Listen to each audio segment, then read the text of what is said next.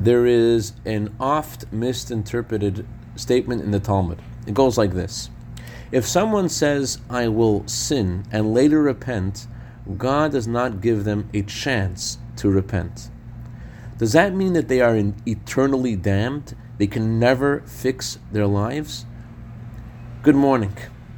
If you look carefully at the words of the Talmud, the Talmud says God does not give them an opportunity to do teshuvah. It doesn't make it easy, but that does not mean that it's impossible. The Torah recognizes the vulnerability of a human being. In fact, every single day, three times a day, the Torah tells us to ask forgiveness because the Torah knows that a human being is only human and prone to failure.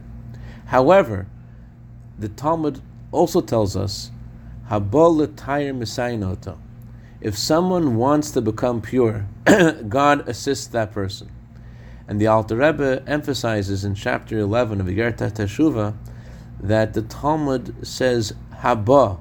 Haba means the one who comes, the one who decides that that's the kind of life they want to live. It's not talking about someone who has made steps in that direction.